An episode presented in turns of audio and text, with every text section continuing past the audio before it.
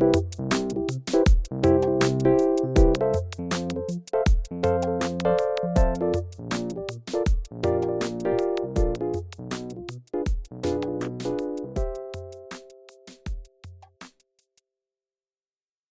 ดีครับ ตอนนี้ทุกคนอยู่ในรายการหมีเรื่องมาเล่านะครับ ก็เสียงอาจจะแบกนิดนึงเพราะว่าวันนี้มี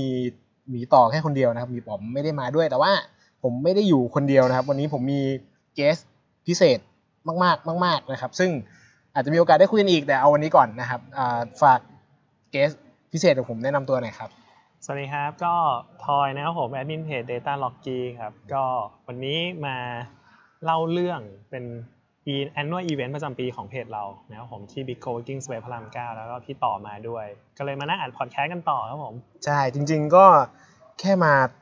คือมันเป็นงานที่ขาดไม่ได้อยู่แล้วเนาะถ้าเกิดว่า เป็นคนทำ Data แล้วก็ติดตาม Data l o g g y อยู่ใช่ไหมทีนี้วันนี้วันนี้วันนี้วันที่ 21 ธันวาคมครัเราบอัด annual เอ๊ะไองาน annual อะไรนะ annual Event event event ของเพจเนี่ยททำไมทำไมมันถึงมีสิ่งนี้ขึ้นมาทอยทำไมทอยถึงอยากทำสิ่งนี้ซึ่งฟรีด้วยโคตรเหนื่อยเลยทำสไลด์200 หน้ากับพูดอีก 3 ชั่วโมง ก็เราทำกันมาแบบ อันนี้ปีนี้ปีที่ 3 แล้วครับผม ปีแรกก็เราพูด storytelling อะไรเงี้ย ปีสองเราพูดเรื่องพวก machine learning อะไรเนี่ยปีนี้เราก็มาพูดเรื่องอะไรใหม่ ๆ บ้างอืมเราอยากให้แบบแฟนเพจเราได้มาเรียนอะไรแบบดีๆ ฟรีๆ บ้างอะไรเงี้ยครับ หลังจากที่เหนื่อยกันมาทั้งปีแล้ว ช่วยแบบช่วยไลค์ช่วยแชร์เพจเรา เราอยากจะเหมือนคืนกำไรให้กับแฟนเพจบ้าง วันนี้อ่าเราก็มากันแบบร้อยห้าสิบร้อยหกสิบคนได้นะ ก็เยถือะอว่านะก็ถือแน่นว่าเยนะอะนะพี่แน่นหนาแน่นหนาครับคนคุ้นหน้าคุ้นตาก็เยอะ ใช่เจอเพื่อนเต็ม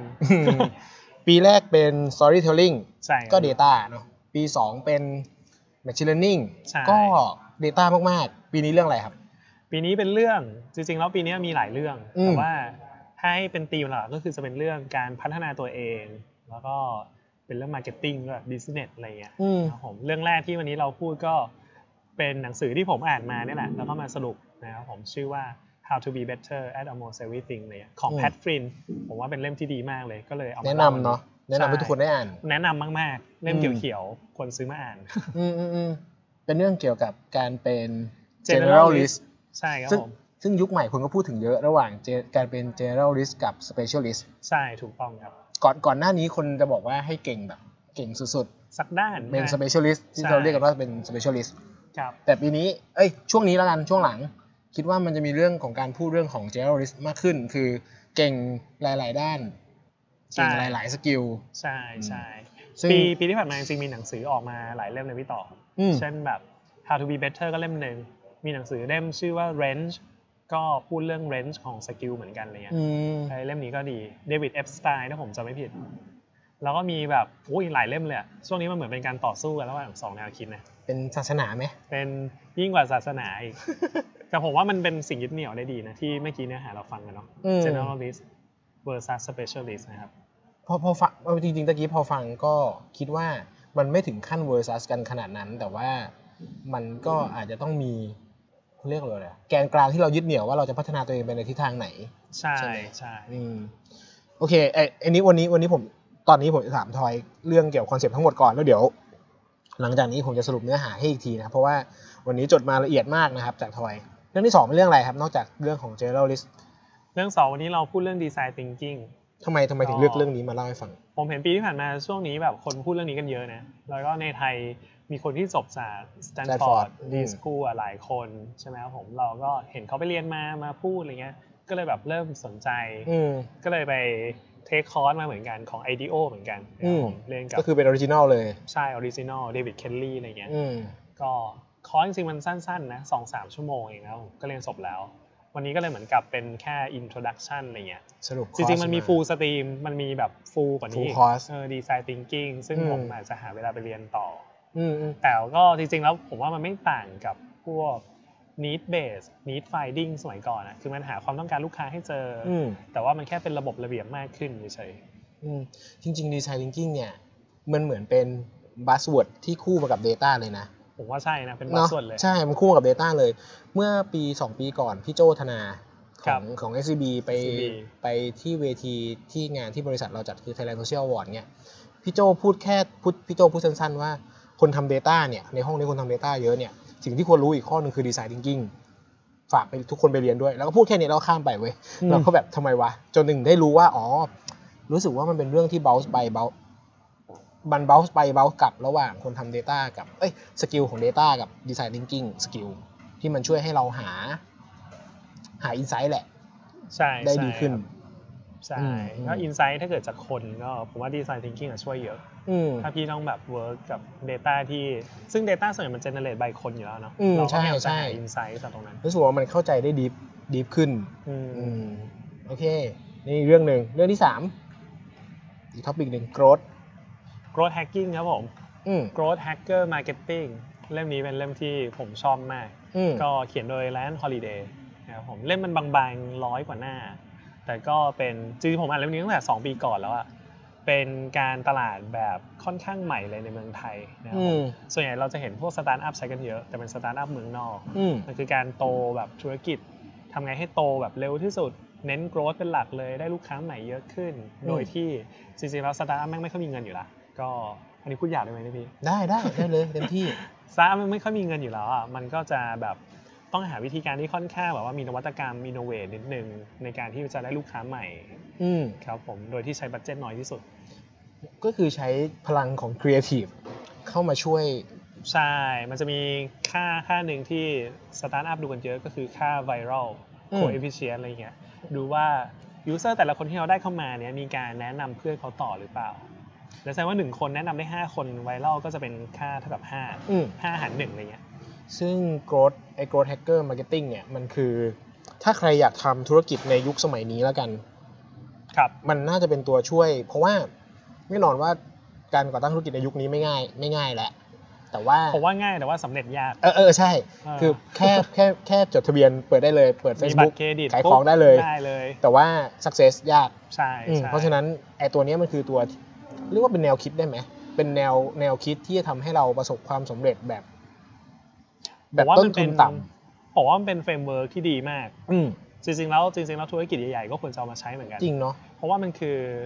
ถ้าเมื่อกี้ฟังจากในค้ามันจะเป็นแบบเอา product development มาผสมกับเรื่องของ marketing แบบเก่าอะไรเงี้ยอืมคือ marketing หน้าที่มันไม่ใช่แค่มาขายของอะอืมทำโฆษณานู่นนี่นั่น หน้าที่มันคือเราต้องพัฒนาสินค้าตลอดเวลา เพื่อให้ได้ สิ่งที่มันตอบโจทย์ลูกค้าที่เราเรียกว่า product market fit อะไรเงี้ย PMF ซึ่งอันนี้ก็เป็นหัวใจของ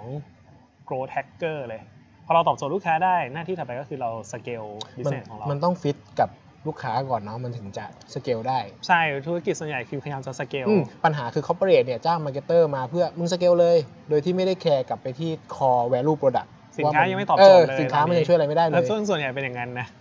แล้วเออก็สินค้ากากนะครับผมแต่ว่าจ้างนักการตลาดมาทำการตลาดอืมให้สินค้าที่มันไม่ดีอะไรแล้วก็เงี้ยนักนักการตลาดก็จะถูกด่าว่าไม่ถึง KPI ใช่ใช่ก็ทั้งวนที่กันไปมันเฟลตั้งแต่ product ใช่ใช่อืมอืมโอเค เรื่องสุดท้ายที่พูดในวันนี้จริง ๆ ไม่เชิงท้ายสุดแต่ว่าด้วยเวลา ใช่เวลาหมดก่อนเวลาหมดก่อน แต่จริงๆเรื่องเรื่องท้ายสุดวันนี้จริงๆมันเป็น storytelling with ซึ่ง data ซึ่งพูดไปแล้วเมื่อสองปีที่แล้วโอเคเพราะฉะนั้แต่นผมแค่อยากจะมารีแคปเผื่อใครแบบอยากฟัง เพราะฉะนั้นถ้าวันนี้ใครฟังแล้วติดเรื่องนี้ วันคนที่มางานนี้ก็ติดเรื่องนี้ก็สามารถไปดูสไลด์ของดูสสองไลปีด์ก่อนแต่เราได้ ไม่มีวิดีโอเสียใจด้วย ก็เดี๋ยวเราจะพยายามอัดตอนนั้นเนี่ยเราอาจจะมาอัดพอดแคสต์กับเออพี่หมีนะครับผมเรื่องที่จะสน visualization ใช่ storytelling เพราะเดี๋ยวเราจะมีเจอกันอีกนี่เป็นความลับ ครับ please don't tell Yeah, อย่ามา tell ทุกคน please don't tell โอเค พูดถึง please don't tell พอดีเลยเข้าเข้า topic ที่ 4 คือเรื่องของ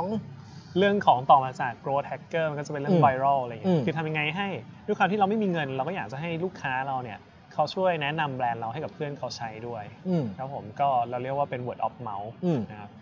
คราวนี้เรื่องสุดท้ายก็คือเอามาจากหนังสือชื่อว่า contagious ของ Jonah Berger ซึ่ง Jonah Berger เป็น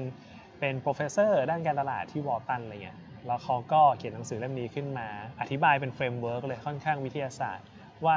คอนเทนต์แบบไหน หรือว่าเรื่องราวไอเดียแบบไหนที่คนเขาจะพูดถึงกันเนี่ยแชร์กัน เราเรียกว่า step นะครับผม S T E P P S step นั่นเอง แล้วก็มีเรื่องราว pre s o n t a l เมื่อกี้ที่พี่ต่ออมที่พี่ต่อ please กริ่ don't น tell ขึ้นมาก็เดี๋ยวเดี๋ยวเล่าให้ฟังในดีเทลเพราะว่าจริง ๆ วันนี้จริง ๆ ตอนแรกจะชวนคนในคลาสมาอัดแชร์เนื้อหา เพราะว่าเกรงใจทอยว่าทอยน่าจะแบบ จัดงานเมื่อคืน เพราะว่าสิ่งที่ทอยพูดคำแรกคือทอยไม่ได้นอนใช่ทำสไลด์โอ้โหไม่ก็เกรงใจพี่ให้พูดซ้ำอีกทีไม่ได้แล้วเนี่ยก็เลยนั่นแหละตอนแรกไม่ได้ไม่มีไม่ได้ละกะจะชวนแต่ว่า เนื่องจากว่าอยู่ในห้องจนเป็นคนสุดท้าย แล้วทอยออกมาพอดีก็เลยบอกชวนทอยก็ยินดีเข้ามาช่วยครับผมอัดนิดหน่อย เพื่อที่จะให้ทุกคนเข้าใจคอนเซ็ปต์ทั้งหมดของงานวันนี้ ใช่สนุกมากใช่สนุกมากเสียดายเสียใจด้วยสำหรับคนที่ไม่ได้มาแต่ก็จดี๋ยวริงๆเรามีอัดวิดีโอไว้ด้วยนะ รอก็เมื่อไหร่ไหมน่าจะอาทิตย์หน้าพี่เดี๋ยวผม ตัดก่อน ตัดช่วงปีใหม่นั่นแหละอะปีใหม่เขามีไว้พักเปล่าทอยเออใช่ใช่หลังปีใหม่หลังปีใหม่โอเคโอเคโอเคโอเค ได้ถ้าอย่างนั้นเดี๋ยว วันนี้ขอบคุณทอยก่อนขอบคุณครัแต่บสำหรับคนที่ฟังอย่าเพิ่งอย่าเพิ่งปิด เพราะว่าเดี๋ยวจะสรุปเนื้อหาในงานวันนี้ให้ฟังอีกทีหนึ่งที่ทอยพูดทั้งหมดตะกี้นะครับขอบคุณทอยด้วยครับขอบคุณครับพี่ต่อเดี๋ยวผมส่งสไลด์ให้ด้วยนะ ได้ขอบคุณครับก็โอเคครับ หลังจากที่เราได้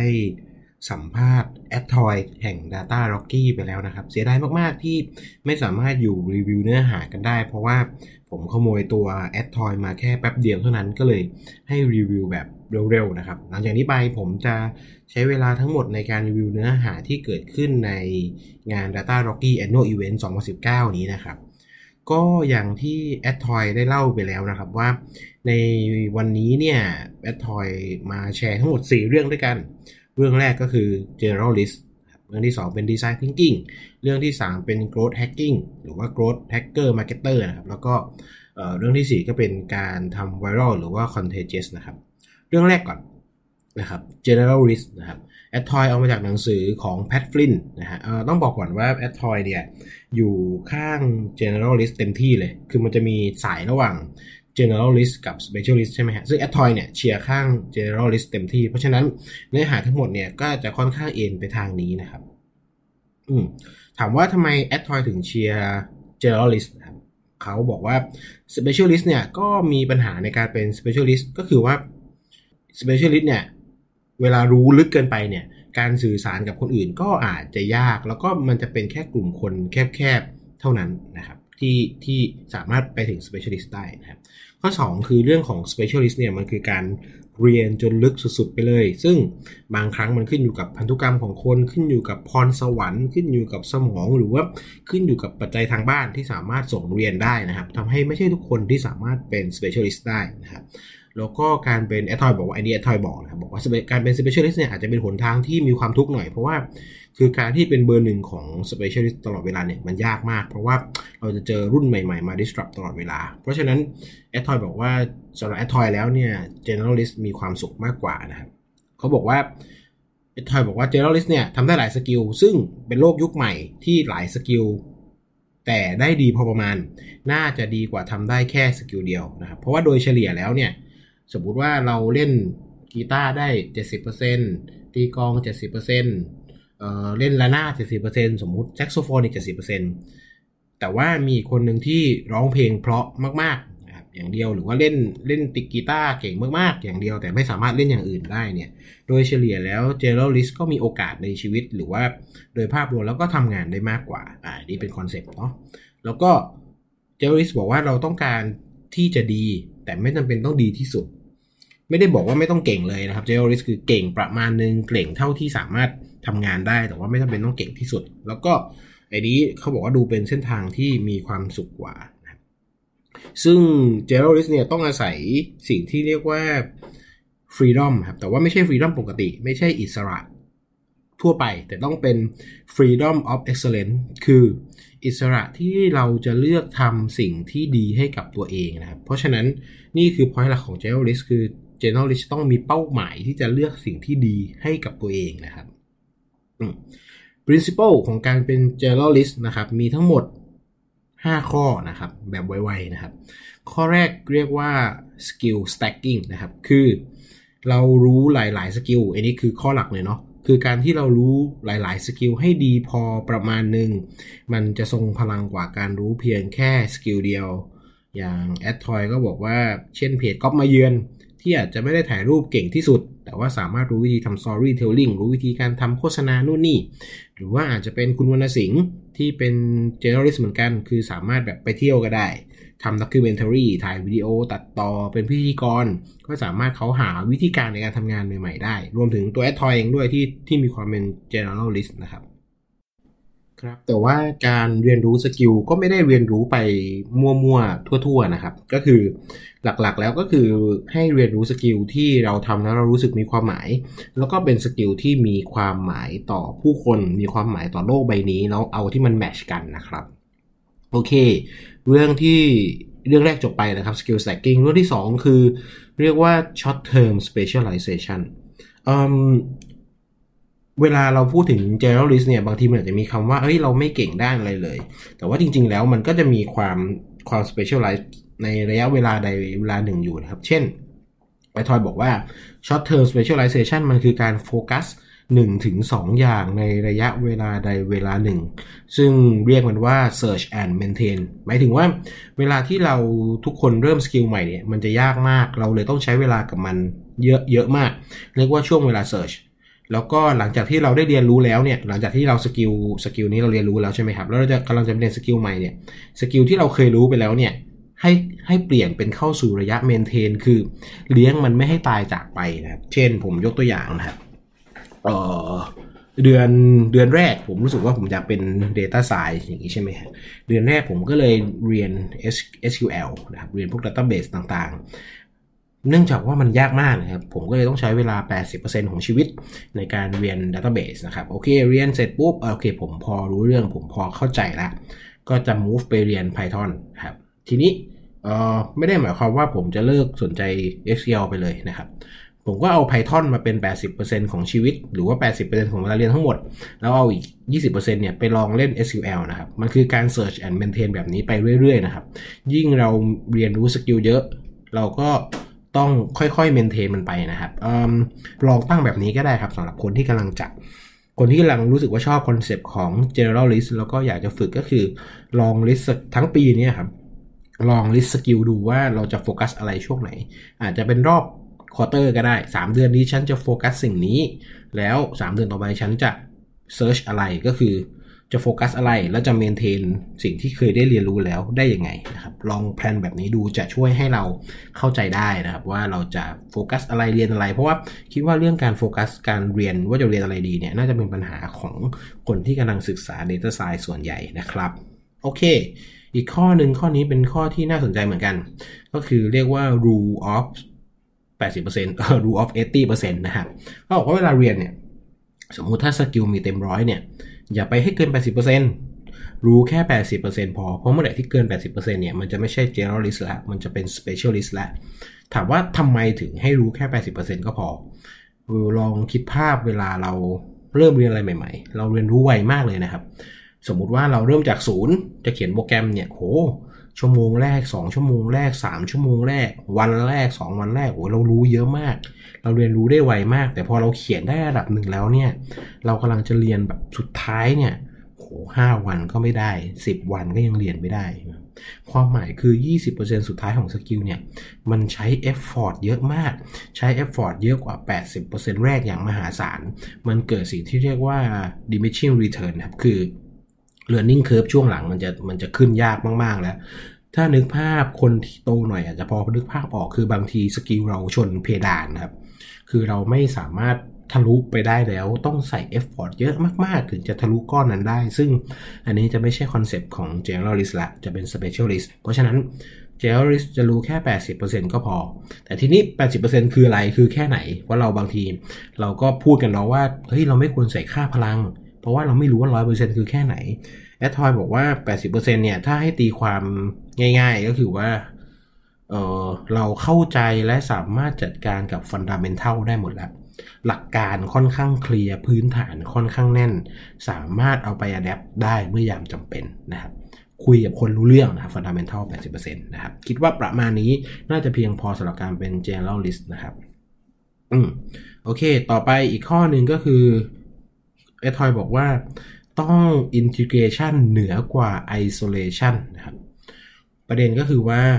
เนื่องจากว่าเรามีหลายสกิลที่ต้องเรียน เพราะฉะนั้นเวลาคิดต้องคิดแบบ integration คือเราต้องการ 4 สกิลนี้ เราต้องการ 5 สกิลนี้เพื่อไปถึงเป้าหมายของเรานะครับ เช่น เรามีเป้าหมายว่าเราอยากจะเป็น SQL analyst นะครับ เราก็ list เลยว่า 4 สกิลที่4-5สกิลที่จำเป็นสำหรับ SQL analyst คืออะไรนะครับ ก็อาจจะต้องมีเรื่องของเราสามารถต้อง select ได้ เราต้อง aggregate ได้ เราต้องทำ sub query ได้ เราต้องทำ window function ได้นะครับสมมติโดยที่เรา search ไปเรื่อยๆเนาะเราทำแบบ search and maintain ไปเรื่อยๆ ถ้าตัวไหนมีปัญหาหรือว่าไปสมัครงานแล้วไม่ผ่าน เพราะว่ามีปัญหาบางตัว เราก็ isolate ตัวดึงออกมา คือดึงตัวดึงเฉพาะตัวที่มีปัญหาออกมาทำ isolation มันออกมา เพื่อพัฒนามัน พอพัฒนามันถึงจุดจุดหนึ่งปุ๊บ ให้ยัดกลับ ให้ยัดกลับคือไม่ต้องโฟกัสมันเหมือนเก่า ให้กลับไปที่ integration แบบเดิม ให้ 4 ให้4สกิลเนี้ยมีความใกล้เคียงกันเหมือนเดิม ไม่ให้มีไม่จำเป็นต้องโฟกัสที่สกิลใดสกิลหนึ่งเป็นพิเศษนะครับ แต่ถ้าทั้ง 4 สกิลนี้ที่เรารู้สึกว่าที่เรารู้สึกว่าเฮ้ยเราก็ดี 80%หมดทุกอันแล้วนะ ทำไมมันยังดีไม่พออีกวะทำไมมันยังไม่มีคนรับสมัครงานอีกวะแปลว่าเรากำลังโฟกัสผิดที่ครับ เราก็อาจจะต้องไป create skill set ใหม่ๆ ให้มันมากขึ้น เช่น เราอาจจะต้องไปเพิ่ม Excel หมายความหมายคือเอ้ SQL analyst เนี่ยไอ้ 4 ตัวนี้มันอาจจะไม่ใช่สิ่งที่จำเป็นจริง ๆ ก็ได้ เราอาจจะเข้าใจผิดไป เราก็เปลี่ยนเป้าหมายไปเรียนอย่างอื่น หรือไปสร้าง skill set ใหม่ ๆ เลย Excel แท็บดูว่าไปคือหลักๆ คือ หลักๆของ key นี้นะครับคือเรียนให้ครบก่อน เรียนมีทั้งหมดมีเป้าหมายมีอะไร list ออกมาว่ามีทั้งหมดกี่สกิลที่ต้องการเพื่อบรรลุเป้าหมาย เรียนทุกอย่างให้ครบให้ 80%อย่าโฟกัสตัวใดตัวหนึ่งเป็นพิเศษนะครับ ถ้าตัวไหนมีปัญหาให้ดึงออกมาโฟกัส แล้วทำให้มันเป็น integration เหมือนเดิมนะครับ อย่า isolate ตัวใดตัวหนึ่งออกมาเป็นพิเศษนะครับ นี่คือ generalist เนาะอันสุดท้ายอันสุดท้ายนี้เข้าใจง่ายนะครับ คือ repetition กับ resistance คือมันไม่พอแล้วเนาะที่จะแค่อ่านหนังสือทำตามหนังสือแล้วเราจะเก่งนะครับ หลักของ g e n e r a l i s t คือต้องคอยหมั่นทำซ้ำแล้วก็แก้โจทย์ที่มันยากขึ้นไปเรื่อยๆนะครับ ต้องคอย challenge ตัวเองอยู่เสมอเหมือนการสร้างกล้ามเนาะเวลาไปออกกำลังกายอย่างเงี้ยมันก็ต้องแบบขยัน ถ้าอยากที่จะทำให้กล้ามเนื้อมันมันแข็งแรงขึ้นเราก็ต้องยกเวทที่มันน้ำหนักมากขึ้นนะครับ การทำ repetition คือการทำซ้ำซึ่ง สกิลเราอาจจะไม่ได้เก่งขึ้น แต่เราจะคมขึ้นแล้วก็ทำได้ไวขึ้นนะครับ resistance หรือว่าการทำโจทย์ที่ยากขึ้นเนี่ย มันจะทำให้เราได้สกิลใหม่ที่พัฒนาขึ้นนะครับ นี่คือ key เนาะของ repetition and resistance หลักๆสำคัญนะครับ อย่าลืมนะครับ start small ค่อยๆ เก็บอย่าไปตึงกับมันมาก เราอยากวันนี้เราอยากที่จะสมมติเราเรียน Excel เราอยากที่จะเขียนฟังก์ชันได้ วันหนึ่งก็เอาแค่ฟังก์ชัน if ก่อนนะครับเราค่อยไป match index อีกวันหนึ่งอะไรเงี้ยมันก็ไม่ต้องไปซีเรียสว่าฉันจะต้องเขียนฟังก์ชันทั้งหมดได้ภายในวันเดียวนะครับเอาเท่าที่ไหวค่อยๆเก็บนะครับไม่งั้นเราจะ fail ซะก่อนแล้วเราก็จะท้อแท้มันไปนะครับโอเค นี่คือหลักการของ generalist ทั้ง 5 ข้อนะครับ ทีนี้วิธีการเลือกสกิลโอเคเนาะเพราะว่าอย่างที่บอกตะกี้มันเราคือการแบบ เราไม่สามารถ ต่อให้เป็น generalist เองก็ตาม ก็ไม่สามารถเรียนสกิลทุกอย่างบนโลกได้ถูกไหมฮะ เพราะฉะนั้นมันก็มีวิธีการเลือกสกิลของมันนะครับ ซึ่ง แอดทอย บอกว่าสกิลเนี่ยมี3เลเวลนะครับ ให้คิดเป็นสามเหลี่ยมเนาะ มีตัวฐาน มีตรงกลาง แล้วก็มีตัวยอดนะครับ ตัวฐาน ตัวฐานเรียกมันว่า meta skill หรือว่าไอ้เนี้ยคือสกิลที่จำเป็นสำหรับเป็นการเป็นมนุษย์ที่ดีเลย อ่า มีอะไรบ้างนะครับ บอกว่ามีทั้งหมด 5 ข้อนะครับ ข้อแรกคือ วินัยนะครับ discipline หรือวินัย เราต้องเริ่มจากการมีวินัยก่อนเราถึงจะเป็น generalist ที่ประสบความสำเร็จได้นะครับ ซึ่งวินัยบางทีมันก็สร้างไม่ง่ายเนาะอาจจะเริ่มง่าย ๆ ด้วยการเริ่มจากนั่งทำในสิ่งที่เราชอบไปก่อน เพราะเราจะอยู่กับมันได้นานเนาะข้อ 2 คือโฟกัสนะครับ เราต้องโฟกัส ซึ่งศัตรูของการโฟกัสเนี่ยคือพวกทริกเกอร์ที่มาก่อกวนเราต่างๆ เพราะฉะนั้นสำหรับมนุษย์เองมนุษย์ต้านทานการการทริกเกอร์ได้ยากเนาะเราต้านทานพวก Facebook notification ได้ยาก ต้านทานอะไรหลายๆอย่างได้ยาก เพราะฉะนั้นการโฟกัสคือ เราต้องพยายามสร้าง environment ของเราให้ปลอดภัยจากการถูกรบกวนนะฮะข้อที่ 3 คือ logic นะครับ อยากให้มนุษย์ทุกคนควรจะมีความเป็นเหตุเป็นผลในตัวเอง ซึ่งอันนี้แอดทอยแนะนำว่าลองไปอ่านหนังสือพวก probability theory นะครับ พวกพวกหนังสือความน่าจะเป็นต่างๆ เพราะเนี้ยคือโลจิกที่สุดแหละนะครับ แล้วก็ข้อที่ 4 คือ persuasion หรือว่าการจูงใจจริงๆแอดทอยบอกว่ามันไม่เชิงเรียกว่าการจูงใจ แต่มันคือการความสามารถในการพูดในสิ่งที่เขาอยากได้ยิน คือความทำ ความสามารถในการทำความเข้าใจผู้ฟังว่าเขาอยากได้ยินอะไร แล้วเราก็สามารถสื่อสารให้เขาให้เขาได้ยินได้สื่อสารให้เขาเชื่อได้นะครับ แล้วก็ข้อที่5นะครับ ข้อที่ 5 คือ faith หรือว่าความเชื่อนะครับ ความเชื่อที่จะไปข้างหน้าความเชื่อที่จะเชื่อว่าตัวเองจะประสบความสำเร็จได้นะครับ ถึงจะ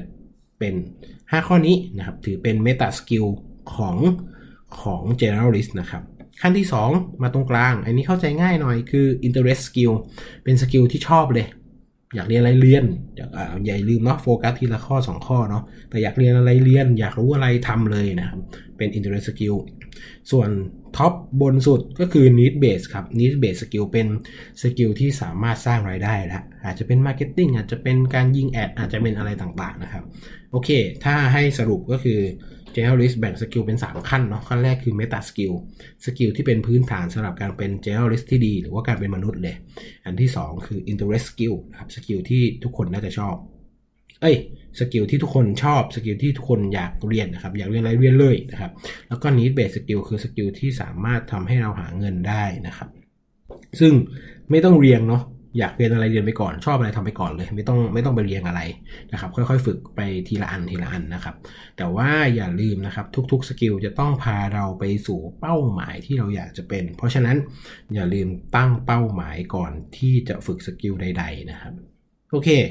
เรื่อง general เรื่องของ generalist ก็ประมาณนี้นะครับ มีอะไรสงสัยถามไว้ได้ เดี๋ยวจะให้แอดทอยมาตอบนะครับ โอเค อันต่อไปคือเรื่องของ design thinking นะครับ design thinking เนี่ยจริง ๆ ถ้าเราเคยเรียนที่อื่นนะครับ หรือว่าเคยไปเห็นชีตต่างๆเนี่ยมันก็จะมี 5 ขั้นตอนเนาะคือ empathize define ideate prototype แล้วก็ test นะครับ ทีนี้อันเนี้ยแอดทอยสรุปคอร์สของ IDEO แบบระยะสั้น ที่แอดทอยไปเรียนมาประมาณ 2-3 ชั่วโมงนะครับ ก็จริง ๆ แล้วมันก็คล้ายคลึงกันนะครับ จริง ๆ เหมือนกันแหละเพียงแต่ว่าเอามาสรุปใหม่เหลือแค่ 4 ขั้นตอนที่มันเข้าใจง่ายขึ้นนะครับ ขั้นตอนแรกก็คือการการ gather ซึ่ง gather อะไรก็เป็นการ gather insight ผู้บริโภคนะครับ ขั้นที่ 2 คือ generate generate อะไรนะครับไอเดียนั่นแหละความครีเอทีฟต่างๆนะครับ อันที่ 3 คือ make ครับ make อะไรสร้างอะไรครับ make idea ใยข้อที่2เนี่ยให้มัน tangible ให้มันจับต้องได้นะครับ แล้วก็อันที่ 4 ก็คือ share the story นะครับโอเค มาไล่กันทีละข้อเนาะการ gather insight นะครับ gather insight เนี่ยจริง ๆ ก็ ทั่วไปครับคือการพยายามทำความเข้าใจผู้บริโภค อย่างที่เราคุ้นเคยนั่นแหละ ถ้าจะให้แนะนำเทคนิคนะครับ เวลาเรามี Product ถ้าให้ให้แนะนำเทคนิคนะครับ ของสาย qualitative research ก็จะมีสิ่งที่เรียกว่าการ ask ask why นะครับ หรือว่า laddering technique คือการถามไปเรื่อยๆว่าทำไมทำไมทำไมทำไมถึงคิดแบบนั้น อ๋อ คิดแบบนี้ทำไมถึงถึงถึงอย่างนี้นะครับ ซึ่งก็จะมีอีกข้อหนึ่งที่ไอ้ที่ผมเองนะครับ ผมแนะนำเอง ถ้าใครเคยเรียนหรืออ่านหนังสือของ Toyota Way นะครับ ในการหา root cause analysis เนี่ย Toyota Way จะมีกฎว่า ask five why หรือว่าให้ถามทำไม 5 ครั้ง จนกว่าจะเจอรากของปัญหา เช่น เอ๊ะ รถวิ่งช้า ทำไมรถถึงวิ่งช้า อ๋อ เพราะตัวถังมันหนัก เอ้ยทำไมตัวถังมันถึงหนัก อ๋อ เพราะว่าเราพยายามใช้เหล็กที่มีคุณภาพทำไมถึงต้องใช้เหล็กที่มีคุณภาพ เพราะเราต้องการความปลอดภัยทำไมถึงต้องการความปลอดภัย เพราะเราต้องการให้คนเชื่อมั่นในแบรนด์นะโอเค ถ้าอย่างนั้นลองมาคิดดูสิว่าถ้าเราต้องการความปลอดภัยให้กับคนนั่ง หรือต้องการความเชื่อมั่นให้กับแบรนด์ให้กับ ผู้ซื้อเนี่ยเราไม่จำเป็นต้องใช้รถที่มันเป็นตัวถังหนักๆ ได้ไหม เพื่อแก้ปัญหาสปีดเพื่อแก้ปัญหาตาเร่ง อะไรประมาณนี้นะครับ คือ ask why จะไปถึง root cause ของปัญหานะครับ ask why จะไปถึง insight ของผู้บริโภคจริงๆนะครับคอยถามไปเรื่อยๆทำไมพี่ถึงชอบทำไมพี่ถึงใช้ผงชูรสผงชูรสทำให้อาหารอร่อย เอ๊ะทำไมต้องการอาหารอร่อยด้วย อ๋อ เพราะอาหารอร่อยทำให้แบบทุกคนอยากมานั่ง พร้อมหน้าพร้อมตากันที่โต๊ะข้าวทำไมพี่ถึงอยากให้คนมานั่งพร้อมหน้าพร้อมตากันด้วย เพราะอยากมีความสุข อยากให้ครอบครัวมีความสุข เพราะฉะนั้นผงชูรสทำให้ครอบครัวมีความสุข แล้วก็เราจะเห็นหนังโฆษณาอะไรประมาณนี้ นี่คือตัวอย่างที่แอดทอยเล่ามานะครับ ask why ไปเรื่อยๆจนกว่าจะเจอ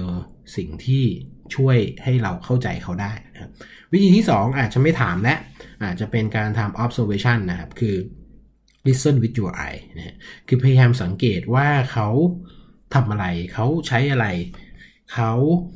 เขากดปุ่มไหน นู่นนี่นั่นนะครับ แต่ว่าอันนี้ต้องระวังหน่อยนะครับ เพราะว่า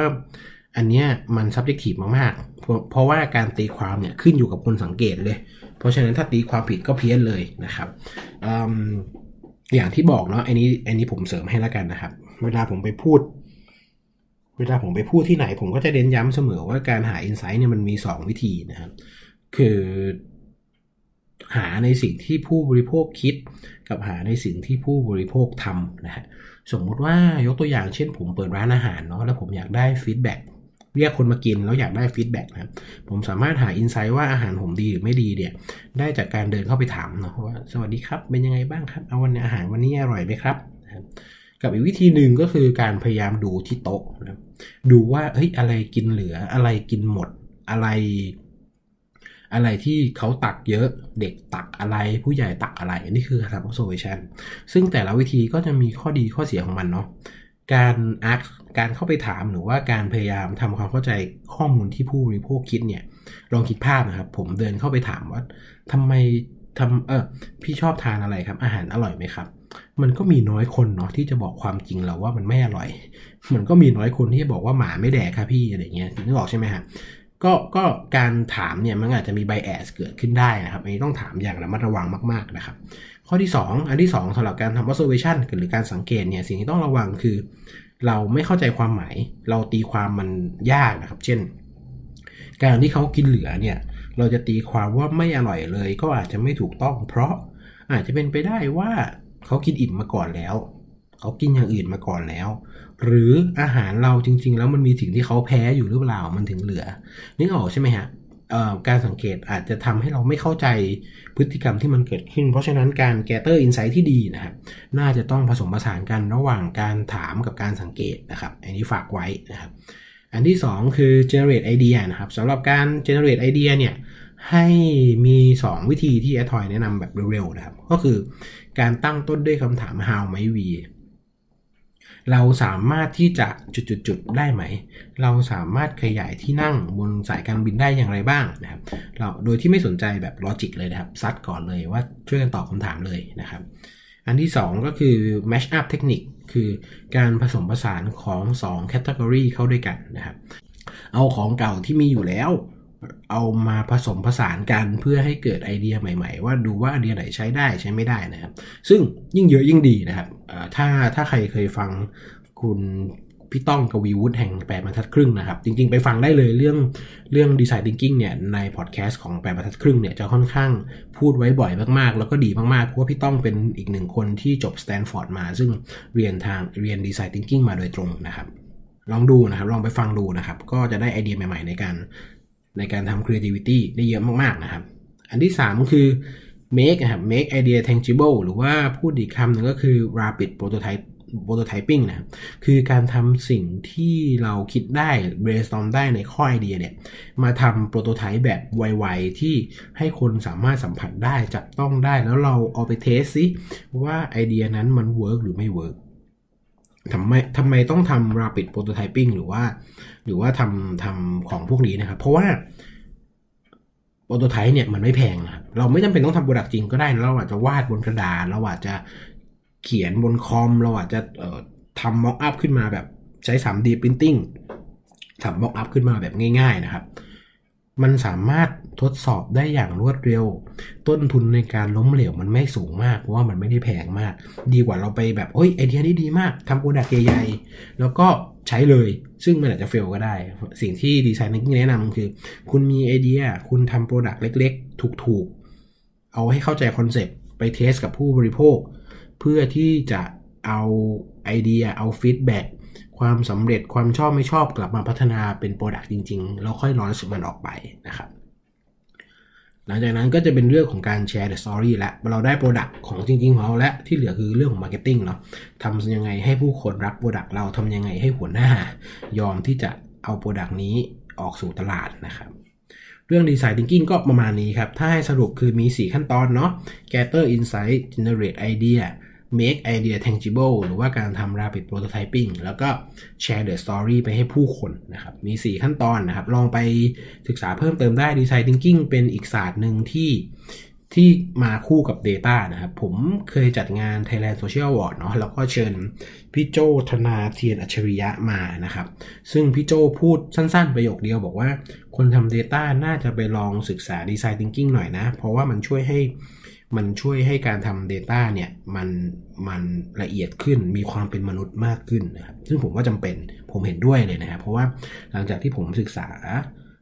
ตัว Design Thinking เนี่ยก็ถือว่ามันค่อนข้างทำให้การมอง Data การมองที่มาของ Data เนี่ยเพราะว่ามนุษย์เป็นผู้ generate data ใช่ไหมครับการมองที่มาของ Data เนี่ยมันเข้าใจมันเข้าใจที่มาที่ไปมากขึ้นและ และตีความได้อย่างได้อย่างตรงจุดมากขึ้นนะครับ อืม โอเค หมดไปแล้ว 2 หัวข้อนะครับ วันนี้นานหน่อยนะครับ ไม่เป็นไร เพราะว่าเราสรุปงานเนาะหัวข้อที่ 3 เรื่องของ growth growth hacker marketing นะครับ มาจากหนังสือชื่อเดียวกันเลยคือ growth hacker marketing นะครับ จริงๆ แล้วหลักการของ growth hacker marketing คือง่ายมากนะครับ คือทำยังไงก็ได้ให้ใช้เงินน้อยๆ แต่ได้ผลทางการตลาดเยอะๆ โอเค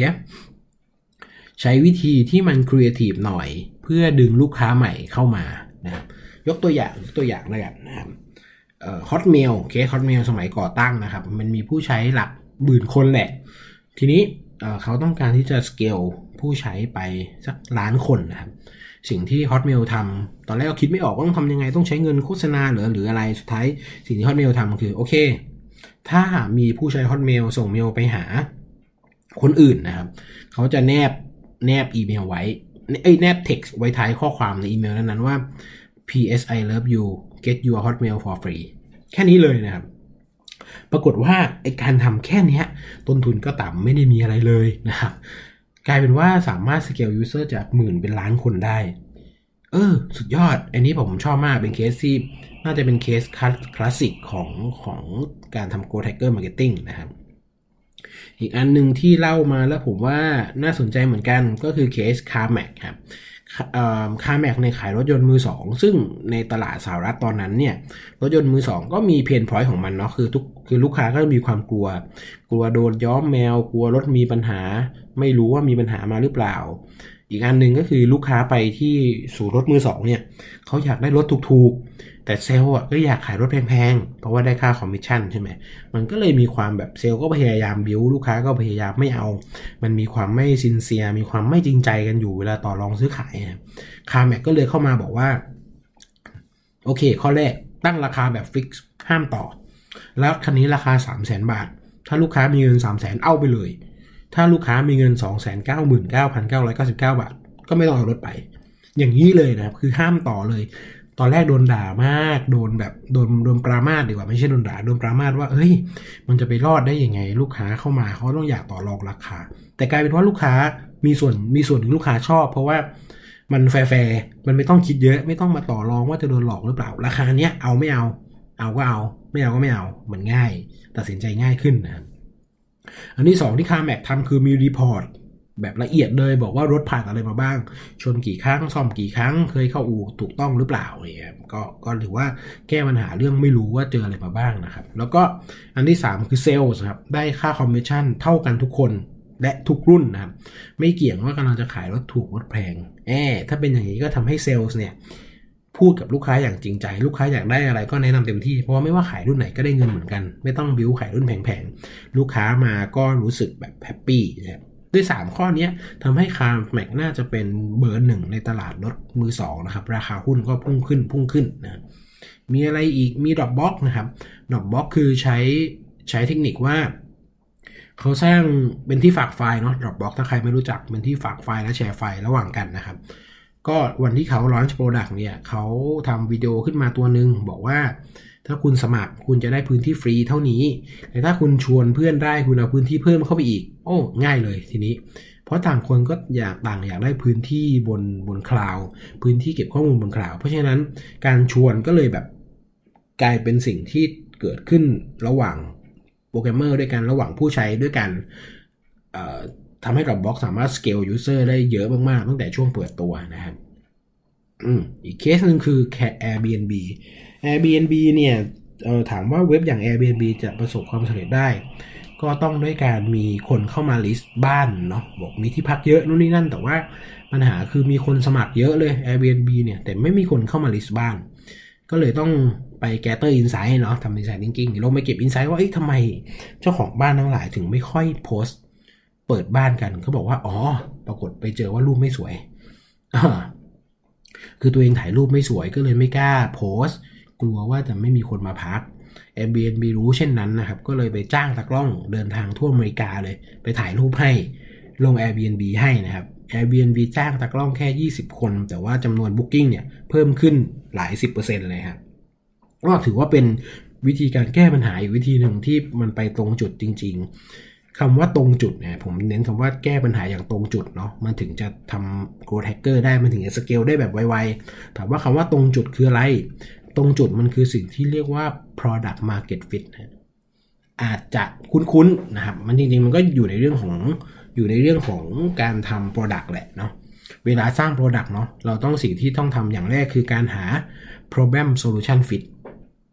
คือ solution ที่แก้ปัญหานั้นๆ ได้ นี่คือวิธีคิดของสตาร์ทอัพเลยนะครับ หา solution เรามี solution อะไรนะที่ที่สามารถแก้ปัญหาเพนพอยต์ของคอน sumer ได้ ทีนี้พอได้พอได้โซลูชันที่มันค่อนข้างฟิตกับเพนพอยต์ของคอน sumer แล้วเนี่ย สิ่งที่เราต้องทำก็คือการหา product market fit คือดูว่าต้องเป็น product ตัวไหนนะถึงจะฟิตกับ market เพราะว่าถ้าเป็น product ที่ไม่หลายๆ corporate พูดอย่างนี้กันหลาย ๆ บริษัทจ้าง marketing ไปเพื่อจะ scale ให้ product ตัวเองขายได้เยอะ ๆ ถูกไหมฮะ ปัญหาคือ มันไม่มีตั้งแต่ product market fit แล้ว คือมันเป็น product ที่ไม่ที่ไม่ดีครับ เป็น product ที่แย่ จ้าง marketing มาแค่ไหนแม่งก็ขายไม่ได้หรอก ผมเคยเห็น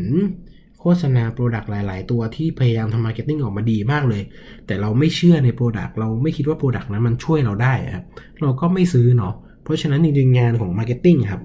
ในยุคนี้มันคงไม่ได้มีแต่งาน Communication ไม่ได้มีแต่งาน Advertising โฆษณาทำโปรโมชั่นและ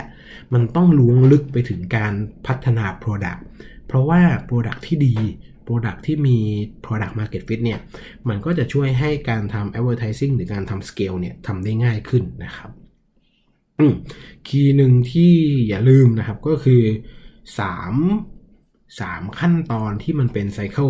cycle ของมันแล้วกันนะครับ คือ การเรียนการ build แล้วก็การ measure นะครับ เราเรียนรู้เราสร้างแล้วก็เราวัดผลวนแบบนี้ไปเรื่อยๆนะครับสำหรับการทำพัฒนาสำหรับการพัฒนา Product โอเค เราผ่านไปแล้ว 3 เรื่องนะครับ ก็คือเรื่องของ generalist เรื่องของ design thinking แล้วก็เรื่องของ growth hacker marketing นะครับ เรื่องสุดท้าย เรื่องสุดท้ายเป็นเรื่องของการสื่อสารนะครับ เป็นการทำไวรัลนะครับ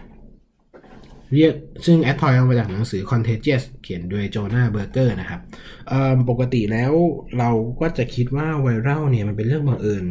แต่ถ้าเราสังเกตกันดีๆ แล้วเนี่ยเอ้ยมันไม่ได้บังเอิญขนาดนั้นเนาะมันมีความคล้ายคลึงกันอะไรบางอย่างที่เราพอที่จะแกะรหัสมันออกมาได้นะครับมันเป็นหนังสือเล่มนี้มันก็เลยเรียกว่าเป็น engineering word of mouth คือหา factor ที่ทำให้เกิด word of mouth นะครับ ซึ่ง ในหนังสือเล่มนี้บอกว่ามีทั้งหมด 6 factor หรือจำไว้ว่า STEPPS นะครับ S E เอ้ S T E P P S นะครับ S ตัวแรกคืออะไร คือ social currency อันนี้ง่ายๆ คือคนเราชอบแชร์สิ่งที่ทำให้ตัวเองดูดีในสังคม ดู cool ดูเท่นะครับ แอดทอยยกตัวอย่างร้านฮอทดอกร้านหนึ่งซึ่งคนเยอะมาก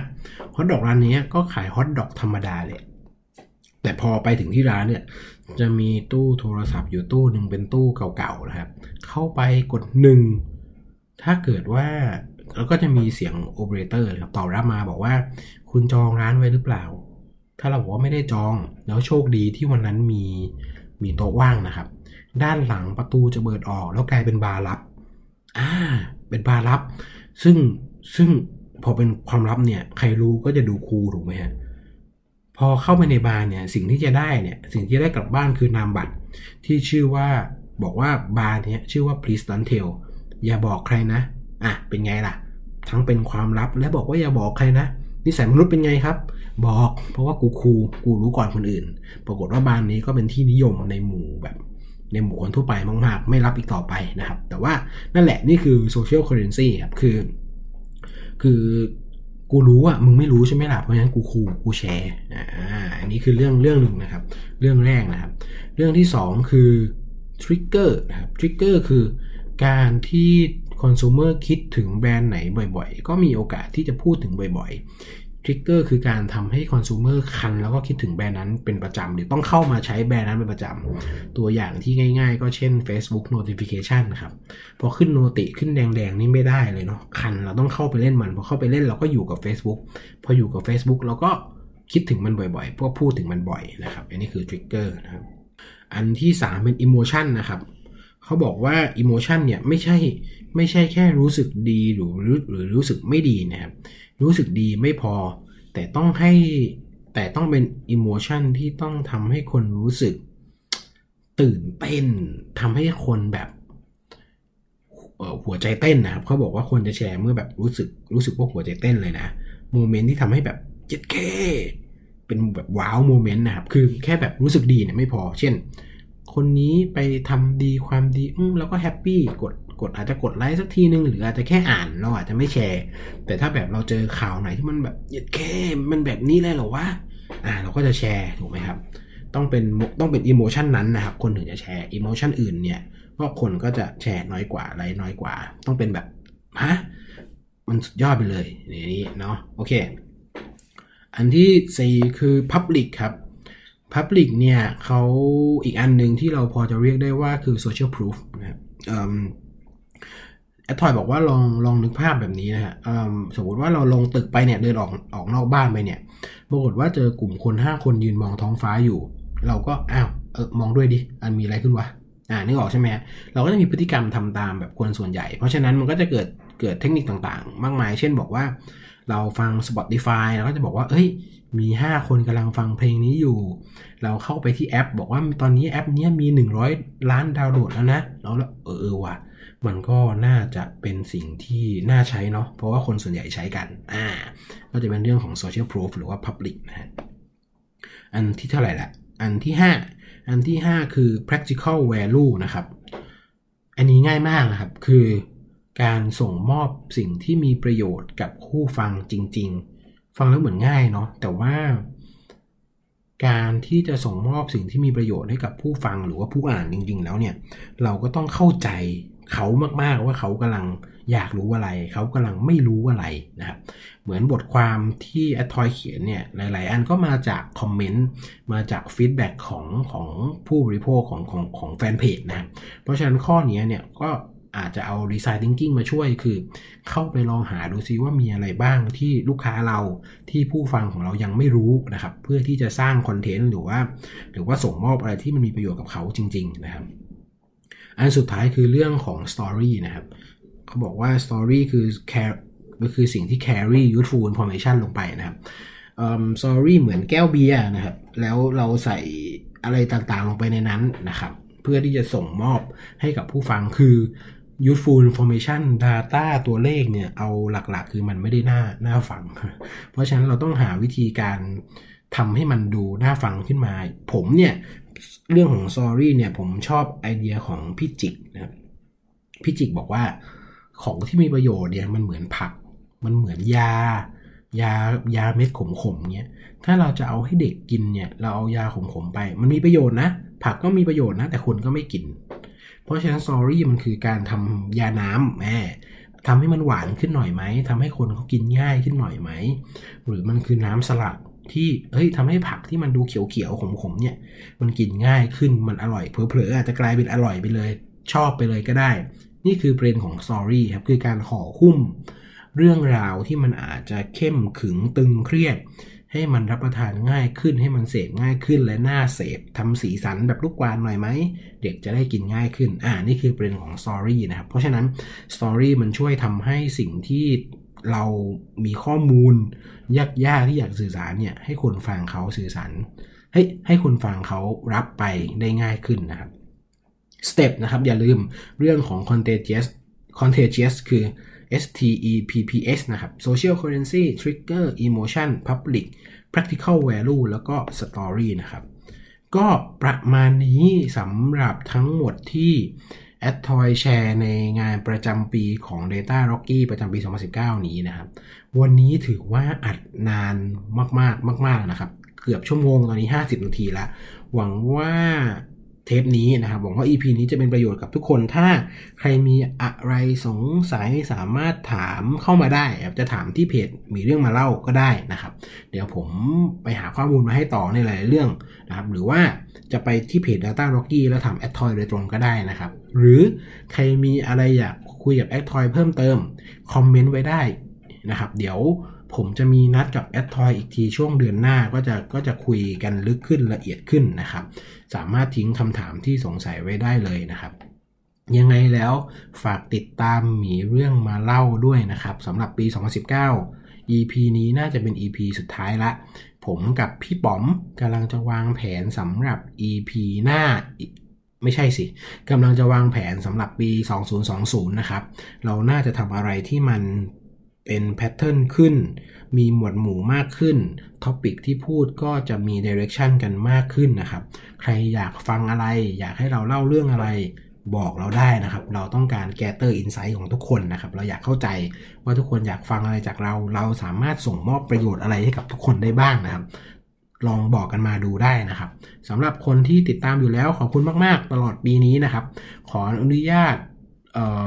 ฝาก ความหวังดีไปให้ทุกคน สวัสดีปีใหม่ทุกท่านล่วงหน้านะครับ สามารถติดตามมีเรื่องมาเล่าได้ที่ facebook.com/twobeartalks หรือว่าสามารถเซิร์ชคำว่า Two Bear Talk T W O B E A R S T A L K ได้ตาม podcast player Spotify พอดบีนได้เลยนะครับสำหรับ EP นี้และปีนี้ ขอบคุณทุกท่านที่ติดตามฟังกัน ขอบคุณมากครับ สวัสดีครับ